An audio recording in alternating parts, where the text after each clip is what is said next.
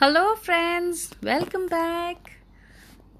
I'm back with more stories. No mangoes for the bear. An old man and his wife lived near a forest. Outside their hut was a big mango tree. There were lots of juicy, sweet mangoes on the tree, but the old man and his wife could not climb trees, so they had no mangoes to eat. One day, the old man said to his wife, I'm feeling very hungry. I want to eat halwa today. Will you make some halwa, please? Halwa? said his wife. Of course not. You're too greedy. Only last month you had halwa. Now off to the forest, will you? Get me some firewood. I need it for cooking. I shall not bring any firewood, the old man said. You have to make halwa for me first.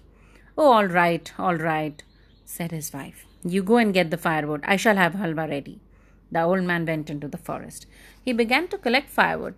Just then a bear came along. What are you doing, old man? The bear said. I am collecting firewood, the old man said. I shall take it home. My wife will then give me halwa to eat. Halwa? The bear said. Oh, really? I wish I could have some halwa too. My wife never gives me any. Will your wife give me some? Only if you bring firewood for her, the old man said. Oh, said the bear, I shall bring lots and lots of firewood. I shall then get lots of halwa.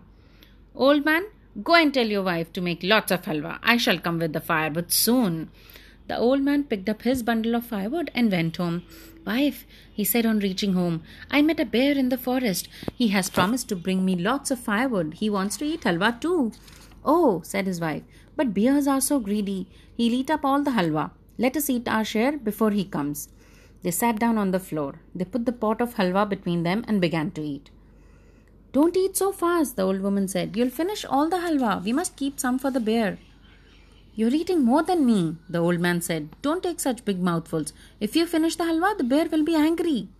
But the halwa tasted so nice, they both went on eating. Soon the pot was empty. What shall we do now? The old man said, The bear will be coming soon. He'll be very angry with us. Let's go and hide on the roof the old man said. The bear will not see, the, see us there. They both went on the roof and hid themselves. Soon the bear came along. He was carrying a huge bundle of firewood. He dropped the bundle outside the hut. Now, time for some delicious halwa, he said, licking his lips. He went inside the hut. He found a pot in the corner. He looked inside the pot. A delicious smell of halwa came from the pot, but the pot was quite empty. The bear jumped up and down with anger. Oh, the cheats! They have eaten all the halwa. They have left nothing for me. I shall teach them a lesson. I shall take away their pot. The bear picked up the empty pot and went outside. There he saw the mango tree. There were golden mangoes hanging on the tree. Ah, mangoes! I love mangoes, he said. I shall take away their mangoes. The bear climbed up the tree. He started plucking the mangoes. He plucked lots of mangoes and put them in a pot. When the pot was full, he came down. I shall take away the mangoes and the pot, he said. The old woman had a bad cold. He suddenly sneezed loudly. Achoo!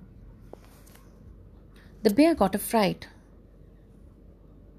He thought somebody had fired a gun at him. He dropped the pot of mangoes and ran into the forest as fast as he could. The old man and his wife came down from the roof they lifted the pot of mangoes and took it inside. They were very happy. They now had lots of firewood and they had lots of delicious mangoes too. The poor bear had to go away hungry. He was so frightened he never came back again. Oh. But good luck for the old man and his wife. Yes. See you next time. Bye bye.